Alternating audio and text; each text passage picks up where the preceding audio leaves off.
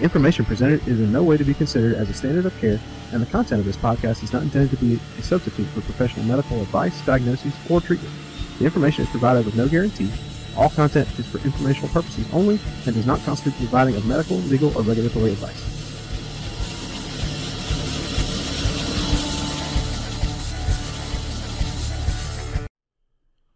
All right, good morning, guys. Welcome to this episode of Blue Crew Medicine. Today we're going to talk about heart failure. Um, should be an interesting one. So we've got some new guests on the podcast today, uh, some new timers. So we've got Dr. Sabharwal. That's correct. Got it. Um, who is one of our UMC cardiology fellows, um, fixing to start his heart failure fellowship in July. Am I right? You're right. Third year, been around. I've seen him a couple times in the ER, a few, few dozen. Good dude. Glad to have him with us. And then Mark Randall, who is a flight nurse for Air Care, been here a while, been in uh, EMS, flight medicine, CV surgery, all over the place for the last, I don't know, 30 something plus years ish. Something like that. Um, I'm trying not to age you too much. Thank you. Flies nights here on Air Care. I got all the gray hair cut off this morning too. So Uh-huh. Yeah, I've got a few gray hairs too now. yeah. so they we're going to talk about heart failure. So, real simple, like we always do, we're going to give a little basic definition: inability for the heart to eject adequate cardiac output to meet oxygen and metabolic requirements of the body. Super simple. When you start talking about cardiac output, we think about heart rate times stroke volume. That's the easy math. For me, heart failure is super common. We live in Mississippi. It is one of those things we have one of the highest incidents of heart failure in the country. I would argue globally, uh, in some respects. I don't I don't know the exact statistics, but it's uh, we see it a lot here. So when you start talking about heart failure, what immediately comes to y'all's minds? What what's something that you just think of? the most common is just fluid overload. Be it right sided or left sided, there's going to be fluid backed up somewhere. I think something when you said cardiac output, heart rate times stroke volume. Everybody needs to notice that blood pressure was not mentioned at all. Everybody equates blood pressure with cardiac output, and that is not the case. If you get wrapped around the axle about what their blood pressure is, you're not paying attention to the important determinant that we need. Think about the pump. It's a pump problem. It's not always Correct. it's not everything else. yeah. So what all of you said, and and it's tough for me when you say, "What do you think about heart failure?" What comes to mind? Because, and it's a lot. It's a lot, you know. But I, I instantly think about the patient. I think about a patient that's short of breath. You know, they're struggling to to walk. They can't lay flat. Um, they feel absolutely terrible, and unfortunately, you know, a lot of these patients, if we don't act quickly, they go down in a spiral, and and you know we can lose them if early intervention doesn't happen and early recognition. And so, you know, uh, just first of all, I want to say thank you all for having me on the podcast. I'm excited to talk about the topic. The hardest questions are what comes to my mind because there's a lot, and hopefully we can we can go through all of it, and and y'all can have me back so we can continue this talk.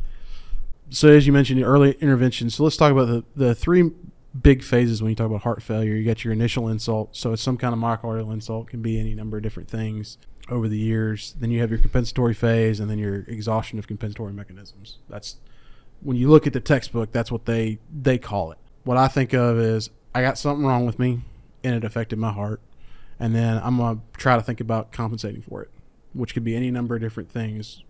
To mark your point about heart rate and stroke volume. I think that's a lot of it is what what is a patient doing to compensate? Could it be they have an elevated heart rate to try to compensate for a low stroke volume because their cardiac output's up, or, or the cardiac output's down? Excuse me. Any number of different things that could make that work, and then eventually, like any other pump, I always think of when I teach classes in basic paramedics or anything else. I think about fire trucks. That's where I came from, the fire service. But the pump's going to give out eventually. So how how long can it last? How long can it make it happen until you get to that point? So we talked about identification. You mentioned a few little things. My favorite is how many pillows do you sleep with at night? That's that's the first question. I- Hey, I feel like junk. Well, how many pillows do you sleep with at night? The simple things we do to identify heart failure or patient with new onset heart failure that hasn't been diagnosed. They don't have a 20 page medicine sheet with all the things that are prescribed or in place. How do y'all when you look at a new patient that say they don't have a diagnosis of heart failure, what you, what clues do y'all use assessment wise, or questions you may ask the patient to say lead you down that path of hey, this is probably new onset heart failure or heart failure? I think one of the first things I do is touch the patient. When you approach the patient, put your hand on their wrist, you're feeling their pulse. While you're talking to them, you're getting skin quality, you're getting pulse quality, you're getting pulse rate. Touch a leg on your way up as you're going up. Do they have edema? Is it pitting edema? If it's someone who's not up and active often, you may not see the big, huge feet and the, we call them cankles. So all the edema may be sacrum, back, whatever. But if you just kind of push on their leg and, okay, this person's got pitting edema, that's going to lead me down. How many pillows? What all medicines do you take? How often do you, you know, your eating and drinking habits? If I asked you, how would you identify how do you identify different stages of heart failure versus compensating versus decompensating? Yeah, so you know, you guys did a great job of de- uh, describing, you know, a compensated patient that's slowly becoming decompensated. But I'll, t- you know, let's take a step back and kind of look at the definitions of what is the definition of um, cardiogenic shock or or acute heart failure and the patients that we're really trying to catch and not miss out on. Um, you know, like you said, cardiac output is heart rate times stroke volume, and these patients have a deficit in in their cardiac output. So if we look at the def, the you know the exact definition, cardiogenic shock is defined as a cardiac index um, under 2.2 liters per minute per meter squared. And I like to look at cardiac index because then you're looking at body surface area. Right you know, you're six five, I'm five five, and so if somebody looks at both of our cardiac outputs, there might be a little bit of a difference there, but Should I think both of us I look pretty so. good. I hope there's a touch, maybe just a little bit. And so and so, if you not, know, so I like I to look say, at if y'all's are equal. He's going to be the color of them scrubs. that's true. That's true. And so if we're, you know, so that's just right up front the definition, you know, a, a, deficit in cardiac index. But what does that look like? Well, it looks like tissue hyperperfusion and end organ dysfunction. So these patients will often have a systolic blood pressure. Blood pressure is not everything, but just kind of looking at objective parameters of less than 90 ish, or they need support to maintain that blood pressure in addition to the end organ perfusion, the elevated heart rate, the low urine output, and um, what we can get into later, an elevated pulmonary capillary wedge pressure. So they have a high volume state. Um, for me, um, there's also the Forrester classification, and you know this is what we're all taught, you know, through for us for med school. And I have a lot of friends that are medics and work, and then you know it's it's essentially the it's the two by two square, and you have your patients that are warm and dry, right? Then you have warm and wet. So these patients are they're perfusing, but they just have a lot of fluid on them, and we need to diurese them. Then you have your patients that are cold and wet.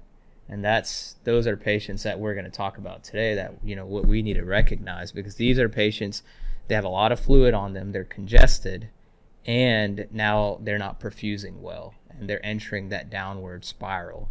Um, and then even even you know um, what personally I feel are some of the most difficult patients are the patients that are cold and dry and we can definitely dive into those at a later time. Um, but just those kind of classifications immediately helps you recognize, you know, okay, where this patient is, um, how is their volume status, and that and that all starts with basic assessment. Exactly, exactly. So I think. 95% of treatment and recognition of heart failure and patients entering cardiogenic shock comes from the history and exam. You know, the labs and the cath lab are great. I mean, I actually, I absolutely love a good right heart cath. You know, I love it, and I think everybody should have a Swan. But some people like may disagree. so, some people may disagree with me there, but but the history and and and, and physical is is key. And and you know, your treatment should have started the minute you you see the patient. So for myself, right when I walk in the room, I know I, I try to my exam starts. Is the patient sitting up? Are they sitting up or are they laying perfectly flat? You know, are they short of breath sitting up? Are they able to complete full sentences? when I'm having a discussion with them, are they on BiPAP and still sitting up? You know, you've all seen those patients that are on BiPAP and they're leaning forward because they can't breathe you, you don't even need to do an exam. You've, you've just walked in the room and you've you, you, you know where this patient is. You can skip the stethoscope pretty much. it's like, all right, cool. This ain't this ain't something ain't working here. We got we got a problem. Exactly. But you know that's just walking in the room. But you know um, I like to talk to them, or if their family is nearby, you know are they are they young? Young patients are you know they have they have a lot of reserves. so you have to be extremely careful with them. Um, they can mount much higher heart rates. They may look good, and then one minute later they're they're crashing. So young patients have a very low threshold for. Um, I like to talk to family about, you know, how has their exercise tolerance been? Are they getting? Are they slowing down over the past few days? How's their appetite been? A lot of patients that are entering this, you know, acute heart failure stage, you know, their appetite's going down because they have so much gut edema. They're having cardiac cachexia or weight loss um, a lot of nausea and vomiting. You know, I've actually, you know, we've actually we've all seen those patients that are being evaluated for their gallbladder, and the whole time they have acute heart failure because they can't eat and they're vomiting after each meal.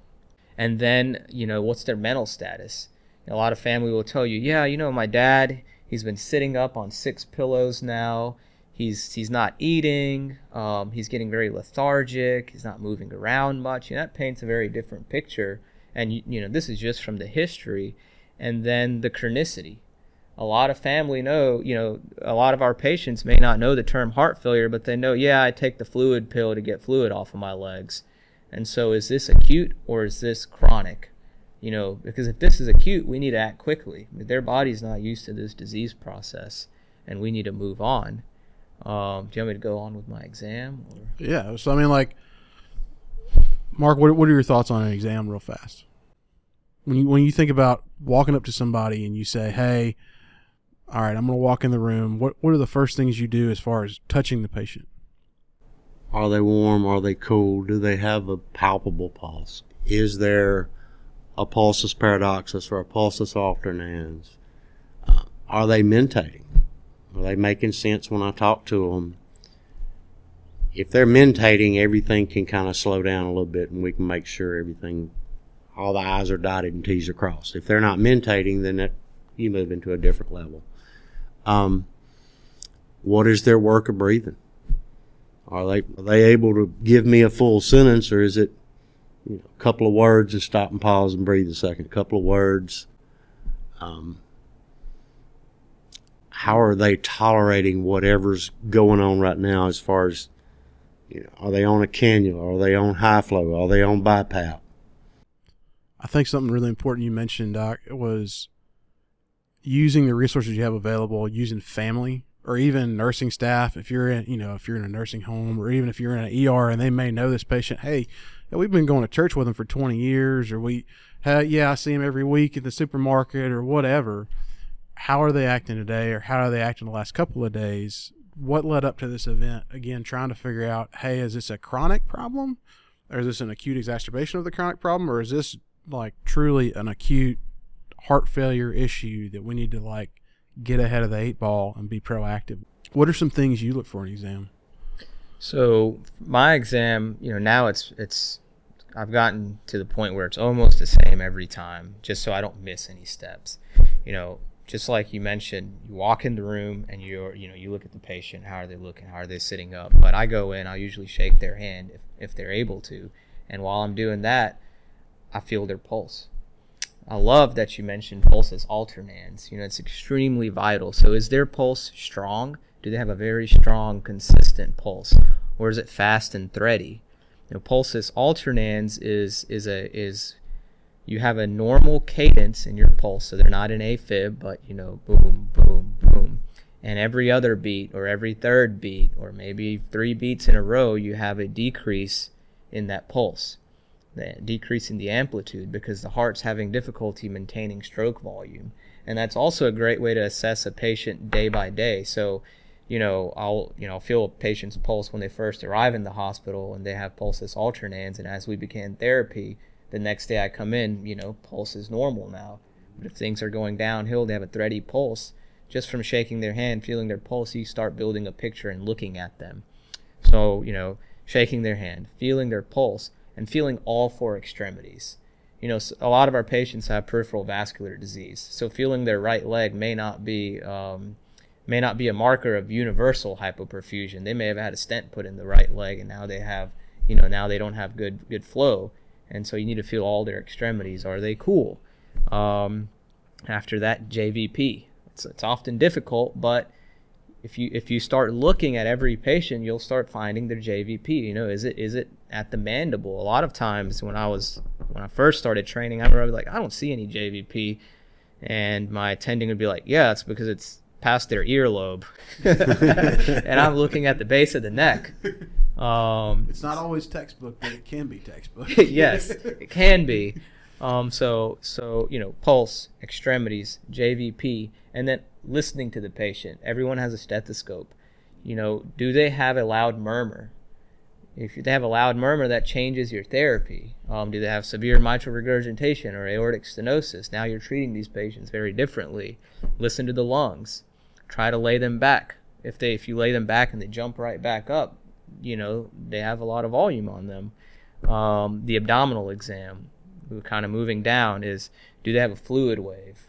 Do they have hepatosplenomegaly, you know, signs of right heart failure or long-term congestion? Simple things like looking, I'm glad you brought that up, looking at their liver. It's something I didn't used to do, and I do it now pretty much in everybody because it tells you so much about whether it's a chronic medical patient or I do it mainly with heart failure. Like, hey, they got some kind of right side heart failure or something else goofy, just feeling their abdomen. It's something I used to, ah, I'm only doing it obviously I'm third nausea, vomiting, diarrhea, whatever. No, do it on everybody.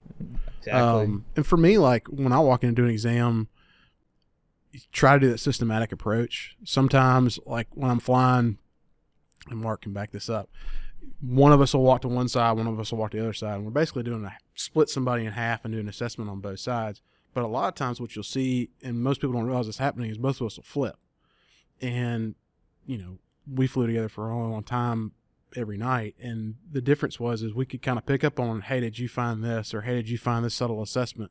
But taking that systematic approach like if i had it my way i would always start on the patient's right side and i would look at the right and then work my way around to the left. And for me that was the last thing i did was probably listen to heart sounds but i could find everything else in the way to kind of lead me down that road of hey I think I hear a murmur. I think I hear something different. Is that what I'm actually hearing? Well, if I have all these other signs that go down that road, it's probably right. Yeah, I think that's great. I know you kind of have to. There's there. I mean, there's some some of us that have you know strict guidelines for how an exam should be done, but I think it's something you should do on, like you mentioned, every patient. That's the only way you're going to build your skills. You have to feel 500 normal livers to know what abnormal is, and you know you need to have a system in your own built for you so that you don't miss things. You know, if you start on the right and and and that's how you've done it every single time and you're you know that's working, then then do that and build on that system and learn from others and just continue to build and and I think that's that's that's great. I, I think the biggest teaching point here and both of y'all have mentioned it. How many people out there see somebody walk around for an entire shift with a stethoscope around their neck? and it never leaves. You have to listen to everybody. Listen to every set of lungs. Listen to every heart. Push on every belly. You have to hear a thousand permutations of normal to recognize abnormal. And I have people ask me, well, how do you tell if it's a systolic murmur or diastolic? Who cares? Did you hear something that ain't right? and point it out to somebody, hey, this ain't right. We need to work on it. That's the biggest thing we can do in any emergency setting is just you don't have to pin a name on all the abnormals. Just recognize this is not normal. We need to move it at least towards normal, if not fix it. And it's bringing it back to some of those things we've said before. Early identification of, hey, this is a problem hey, we want to make sure we don't fall off the cliff, we don't jump off the cliff, we don't do that downward spiral. We make sure we're identifying the patient. We've talked about assessment that's cold and wet. Those are the ones that, hey, are we going down this slippery slope of bad day? Look, how many times have you and I put that ultrasound on a heart and both of us look at it and go, I don't know what it is, but somebody better at this than me needs to look at it. You know, It's- that that just don't look right. I, Yeah, don't, I don't know, but that don't and, look right. And we would. We'd roll into the ER, the ICU, whatever. and Like, okay, somebody else look at this and tell me what I'm looking at. And, and before we jump to ultrasound, because that's it's, you know that's a, a, a a great piece of our exam now that we have a tool for us. Two other things before I forget to mention. You know, you guys are in the front line and and get vital information that often is not available to us. So going back to the history, you know, when there's a patient that is that is crashing and will you think is going to end up on ECMO or will need some kind of destination therapy or bridged, you know, um, like an LVAD or transplant, and the families there, it's also very important to know, you know, what kind of social support does this patient have? What's their home situation like? Because that helps us downstream. Uh, it gives us more options towards an exit strategy. You know, is this somebody had that has end stage dementia? You know, that's a patient that you may want to be more conservative on, depending on the family's goals of care and wishes. Um, so certainly, you know, getting that piece of the history is key. And with y'all in the front line, you get a lot of this well before we do. And the other thing that I forgot to mention is, is generally y'all are picking up patients from other hospitals or bringing them to us. Is when you walk in the room and you see the vitals, um, the, the the pulse pressure. You know, a lot of a lot of these patients, you know, like we mentioned, they're sitting up, they can't breathe, they're on BiPAP, they got cool extremities, pulsus alternans, uh, crackles in the lungs, um, you know, gut edema, swollen extremities. It's a sick patient, but also if they have a narrow pulse pressure. So if their, you know, if their blood pressure is 120 over 90, that's that's really bad. I hope it's not that bad, but just exaggerating there. But you know, a narrow pulse pressure is a sign that they're not able to inject enough blood. Um, and their stroke volume is going down. So um, something we don't want to forget. And if they have an arterial line, I mean, you can see a perfect visualization of, of pulsus alternans.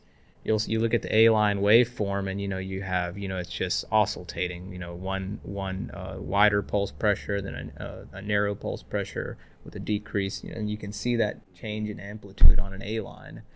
Um, also, the the upstroke of the A line when you're looking at it, you know how what's the the dP over dt is is you know is that A line shooting straight up or you know the Is there a waveform delay in it? Yeah. is there the waveform can give you a lot of information too think a lot of um, what That defends all these art lines we put in. yeah, I was just say we put we put a ton of art lines in, and people question it a lot of time. And I think it's well, I, here there's your cuff pressure. It's, we're looking at more than a pressure. Yeah, no, abs- absolutely. When if you have a patient that is an extremist, you know, um, a, a sick patient that is that air care is being called for. I mean, that patient absolutely needs an A line. I love it when you guys put them in. It makes my life much easier.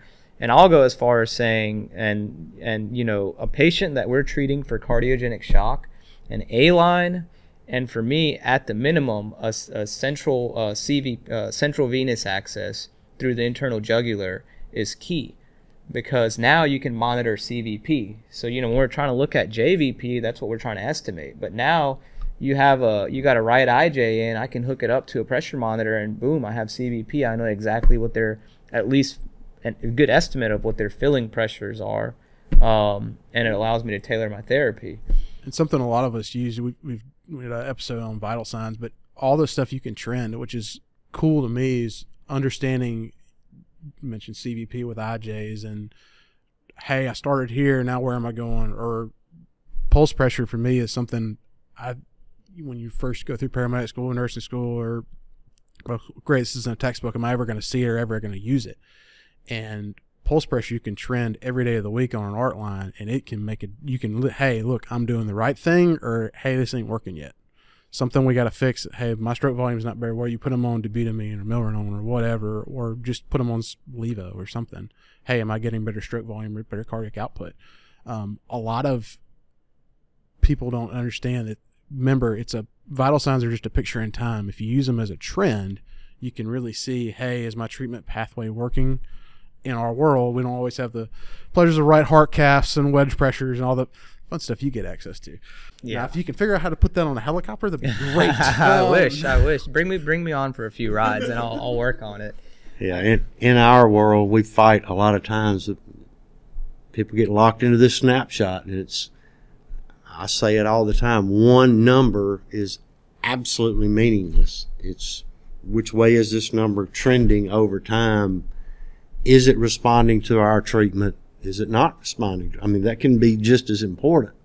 Um, I love the, the IJ. Chet, you need to get us permission for those two. But I guess I'm aging myself here. We used to put a patient at 45 degrees and actually measure the JV rise, and you're estimating a pressure, but you could go by that and okay, the next day come in and oh, it's a little lower. We are offloading them a little bit, or they are building up a little bit, whichever the case may be. But yeah, that's No, I'm I'm glad you guys uh, brought up the word trends because everything we just discussed it, it can't be looked at in a vacuum. The history is a trend. The exam is a trend. Which way are is this patient trending? You know, are things getting worse? Where were they? Not, these values can't be looked at in a vacuum. You know, you may you may you know somebody may be like, man, I'm really worried about you. You know, you were you were uh, lifting two plates in the gym, and now you're down to one. Well, whereas me, you know, that'd be a great trend. You know, I might start with one plate, and you know, so wh- which way are we heading, and where did we start? Where did the patient start? Where did the lab start? Where did their exam start? And that's also very vital in handoff. You know, when you guys are picking up a patient, that handoff is is extremely key. So we talked a lot about identifying and simple things we use for exam and history and uh, how we say, hey, this patient might be in heart failure. Do you want to talk a little bit about as far as classifications of when it, for you, when do you say, hey, they're coming off the spiral or this is a real problem? Yeah, sure. So, so kind of going jumping back. Um, you know, at UMC right now, we're working on bringing in, on creating a shock team, which should be um, ready to go pretty soon here.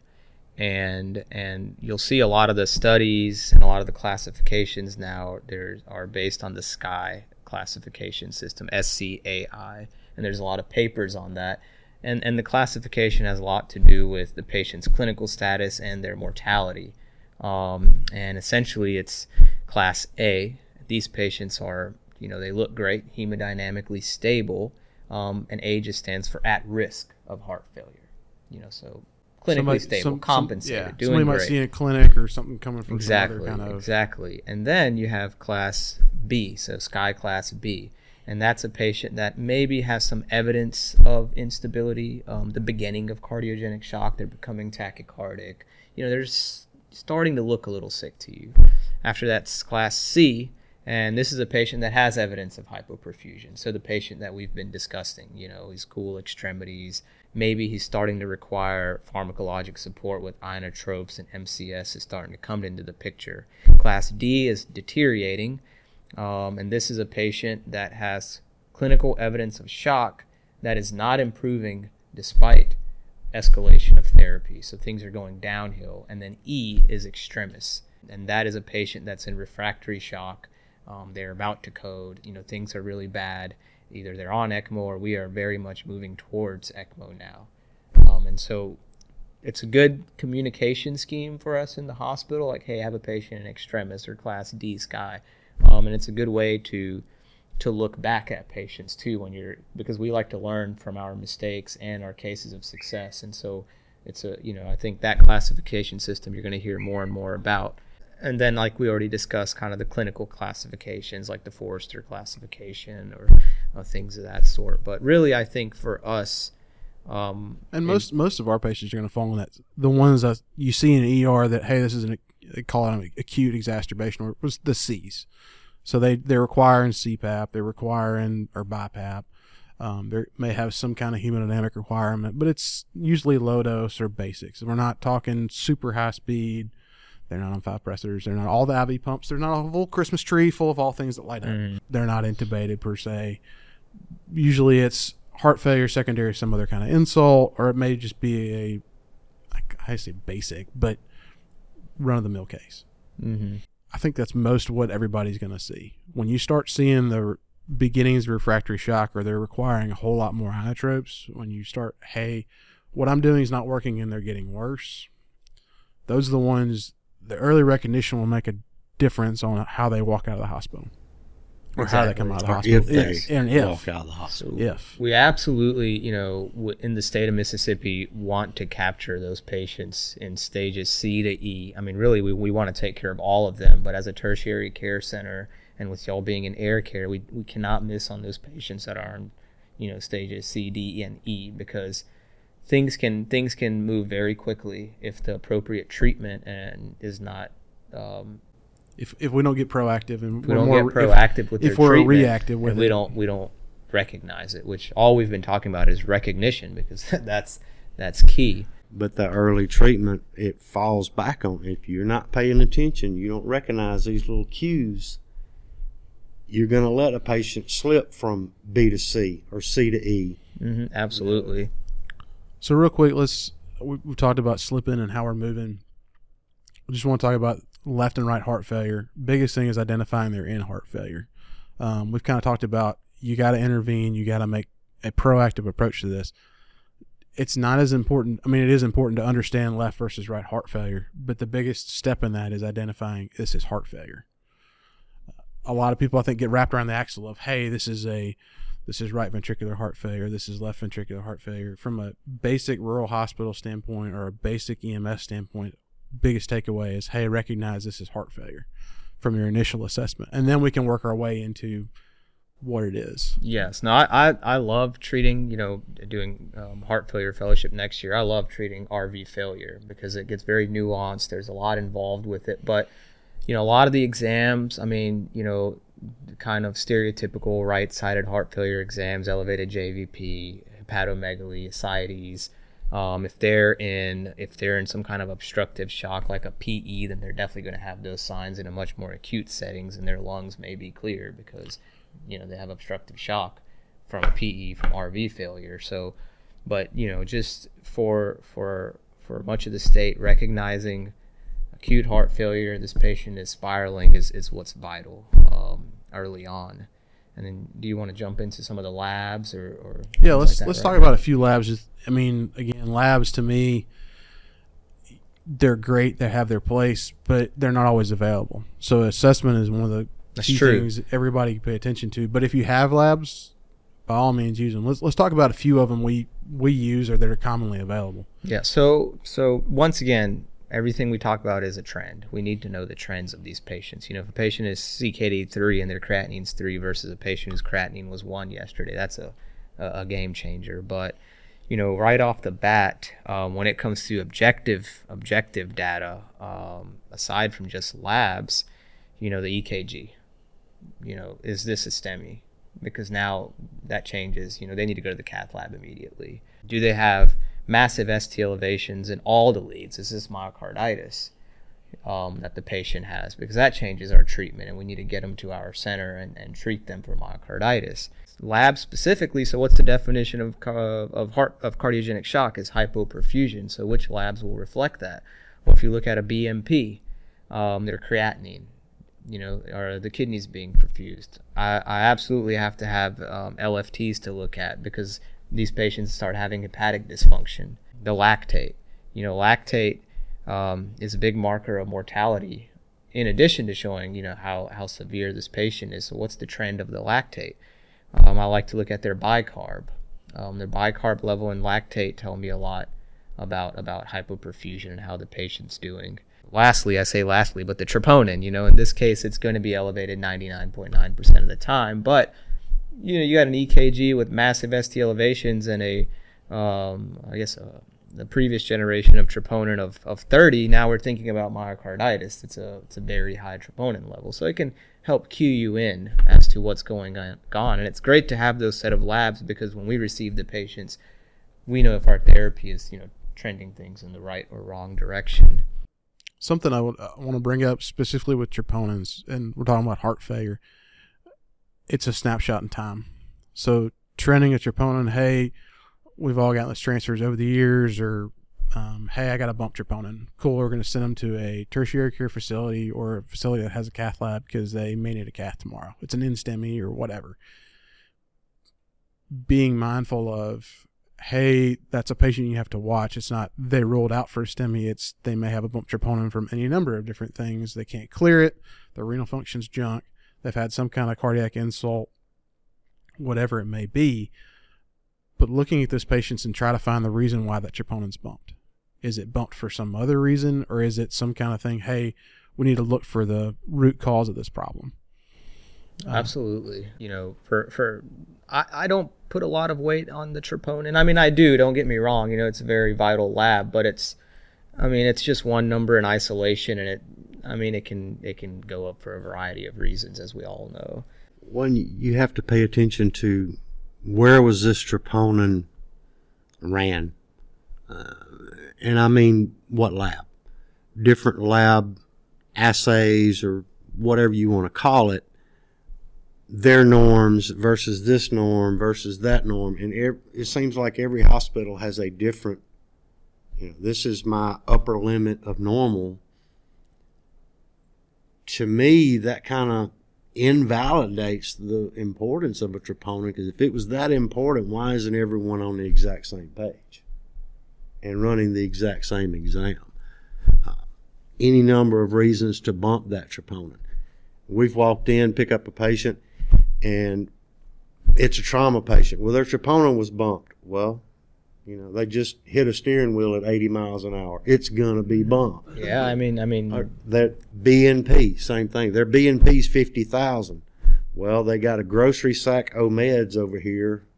Mm-hmm. How long has it been 50,000? You know. Yeah, and the pro BNP, I'm I'm glad you brought that up. I mean, that number is is great to trend but yes. in isolation, it's it's difficult. Now, you know, if I see 50, 60,000, I'm like, oh man, this is this is looking bad. but but definitely in the outpatient setting, um, you know, we use it a lot to see if we're heading in the right direction because we want to get that to as close to normal as possible, um, especially in, in heart failure clinic. But in, with you know with acute shock patients, uh, you know, I, my exam has told me what I need to know rather than rather than um, the pro BNP, I probably put more weight in on on on their LFTs, lactate, renal function, because that's really going to tailor my therapy and the medications that I'm going to give. And um, if they have a right IJ, a mixed venous, I know we don't use that in all of the centers in in Mississippi, but it's you know a mixed venous is essentially looking at how much oxygen has been extracted from the blood. And with a patient in cardiogenic shock, you know, this blood's not moving too quickly, and that mixed venous is going to be very low. A normal mixed venous is 65, 70% or so. But, you know, once we have a right IJ, and, and, and a mixed venous must be assessed from a central venous catheter. You know, it's, and. Um, you can't take it from a peripheral IV no, in their hand. It yeah, I don't, no, no, not from a peripheral. So it has to be a central venous uh, catheter, preferably in the RA or below. You know, in the cath lab we check it from the PA, but you, you know you can't have that from a from a, a, a central from central access from just the ER. Um, but having a mixed venous because the low mixed venous, you know, you have a patient with a mixed venous of 38, 40. A that allows me to calculate the cardiac index. There's formulas for that. And B, I know this patient's extreme, extremely sick, and I and I would love I trending that number is vital because once we start talking about treatment, I mean, my exam, the labs, and the mixed venous all play a part in whether I know if my treatment is is is working correctly because I want to see all of those trend in the right direction. So that's wanted to just may, may throw that out there. Keep in mind when you're talking about a mixed venous, you have to look for the cause for that number.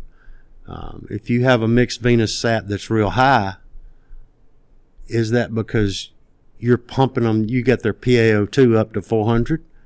Or is that because they're in such a shock state that they're not delivering any O2 to the tissues?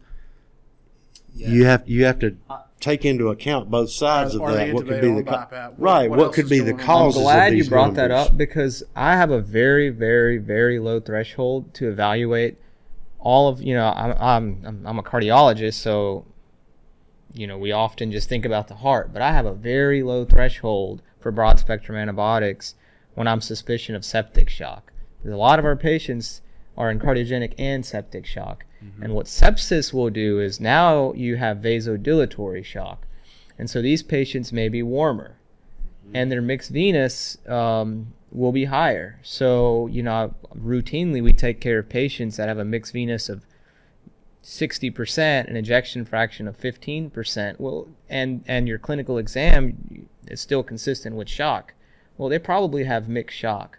And so it's extremely vital to think about everything that um, that part that Look at the um, holistic picture. Yeah, Exactly. Just that, just that, hey, All- it's one disease. There's a lot of contributory factors. And- Yes. And I think we pick up a lot of begins as septic shock, develops into a mixed septic and cardiogenic, exactly like you just said. It's somebody doesn't get in front of the eight ball early, and now we've gone from B to say D in the classification system. to bring back that SCAI score, you have somebody that's an A on an everyday basis. They've got some, they're hypertensive, they have some kind of baseline insult. And then you throw in, hey, now they got an infected foot or a decubitus, or they're in a really bad car wreck, and it just throws them over the edge. And then they start doing that whole spiral thing, and you get that, again, you, like you mentioned, that mixed shock picture. I like how you word that mixed shock picture. Um, to see, hey, this is chicken or the egg, but you got to treat both at the same time. Make sure you get on board and Yeah, so definitely have a very low threshold to to look at the whole picture. Because you don't, you miss sepsis. I mean, you know, we've done a great job of treating sepsis in this state. Wonderful job. But sometimes, you know, you know, we we're, we're we go, especially I'm, I'm blaming myself. I go down the rabbit hole on cardiogenic shock. You forget forget forget about the whole picture. So mixed shock is something we can definitely have three more podcasts on. Oh, um, But going back, you know, we were talking about labs. So we, we talked about our labs, and then earlier y'all brought up um, POCUS. You know, the emergency department, our air care, and really everyone in the front line is is doing an amazing job of using ultrasound. And I wanted to make sure we at least talked about it briefly, and um, and kind of what I look for on ultrasound. So for, for, for me, you know, I've you've done the physical exam, you have the history, you know your diagnosis, and now you really need to confirm what you believe. Um, and that's, you know, especially with the butterfly and things like this, ultrasound so widely available. You have to know. If you don't know how to use it, you're doing yourself a disservice. But YouTube's your friend, and there's all kinds of different resources now. Man, it's easy.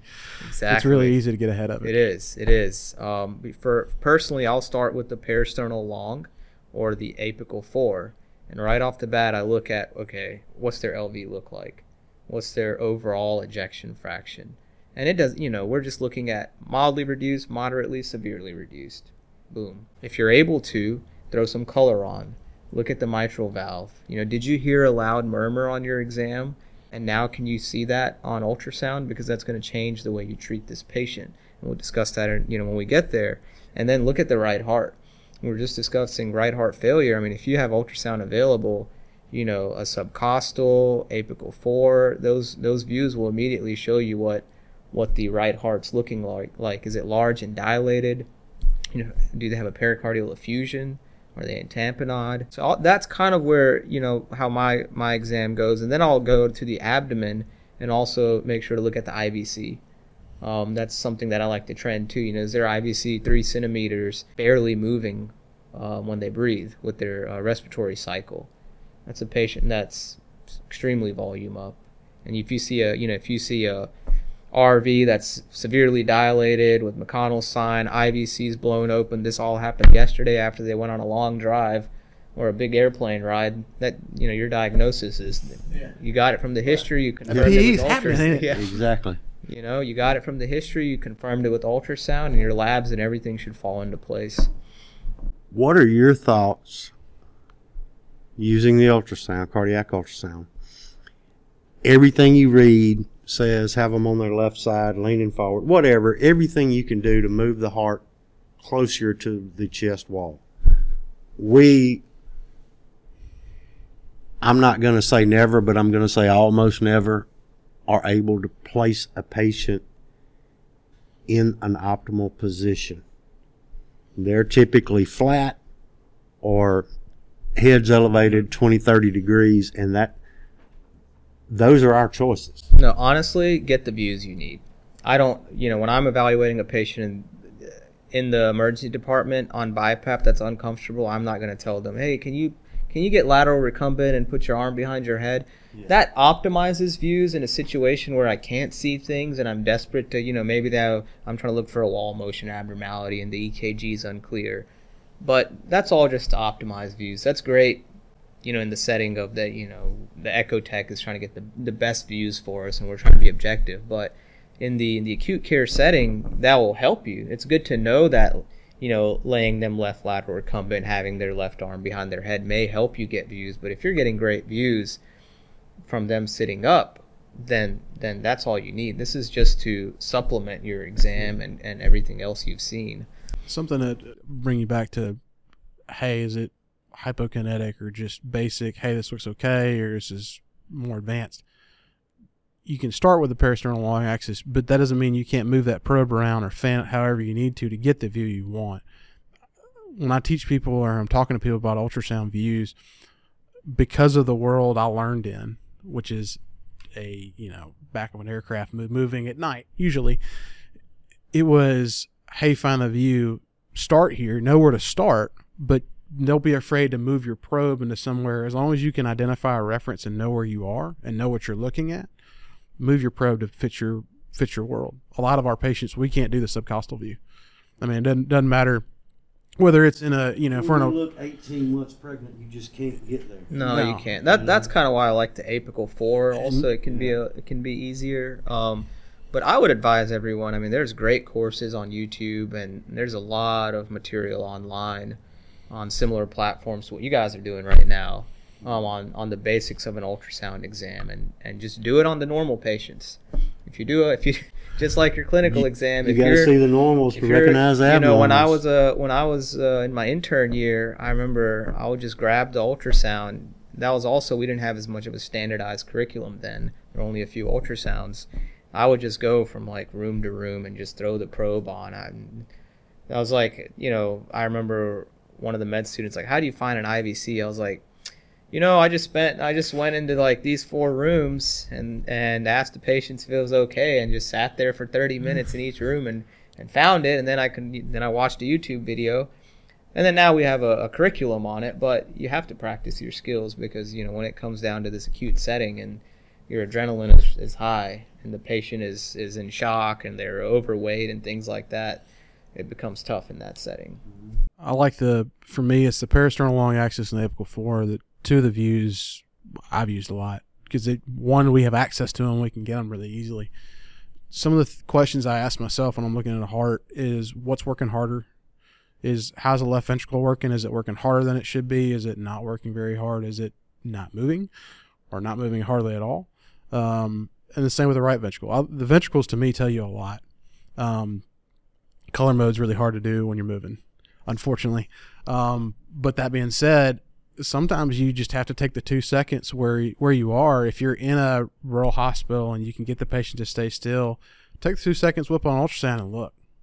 Um, see if you can see that kind of stuff. And going back to the whole trends conversation, I know you and I have done it.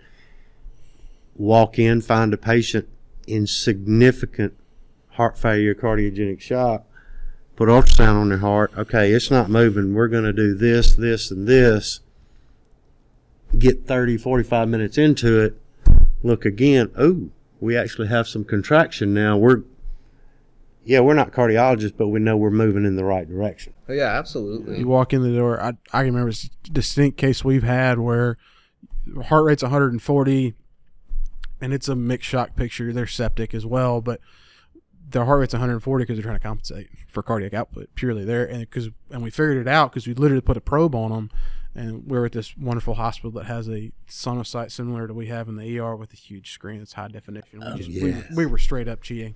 Oh, um, yeah. don't, don't let fool you. Our, our sonosites are like this big, yeah, you know. But we put it on there and we're like, okay, this this thing ain't moving. Like this is this is cardiogenic too, definitely. Mm-hmm. And put them on several several different pressors, put them on inotrope. I said, hey, look, let's see what happened. Heart rate came down. You could tell the stroke volume came up because their their heart's actually moving now. You can see wall motion. Everything's chilling like it should. What about B lines? What's your thoughts on B lines? Any both of y'all? I I do I do periodically. Um, I should more. So I'm not you know. I, I'm I just I haven't as much, but I definitely should use them. You know, look at the lungs more than I do. Um, but they're definitely helpful in once again building the whole picture. Um, if you see a if you see a globally dilated LV and it's barely pumping, IVC is big, and now you have B lines in the lungs. You know, it's just building that picture that this patient is in volume overload. Um, I'm, I'm with you. I, it, it's another uh, confirmatory of okay. I I see this, this, this, and this. Yep, that agrees with me, and keep you know, kind of like a chest X-ray. I mean, there's a bunch of pulmonary edema there. Yeah, I figured that out a few minutes ago. You know, And then also just we're talking radiology. We talk about chest X-rays or CTs for that matter, how was the chest X-ray taken? Were they sitting upright or were they laying flat? Oh, they got it. I'll never forget the one we went in there and they said, oh, they got a hemothorax and a chest tube. Well, it's bilateral, and they're on this many drugs. You sure that's not just heart failure? Well, they were in a wreck. Yeah, but what caused the wreck? Was it the CHF exacerbation that they are literally having LV failure, have a chronic exacerbation of it, and now we are full of all kinds of nastiness in our lungs? you know, definitely. Uh, I, I mean, you know, ch- chest X-ray is. That's true. I mean, you have to know how it was taken, and then it can be extremely helpful too in, in building that picture. Like you said, pulmonary edema. Do they have cardiomegaly on the chest X-ray? Is their heart blown open? Um, you know, taking up two thirds of the whole uh, chest field, and you know, also try to take a look at at the you know, is there mediastinal widening?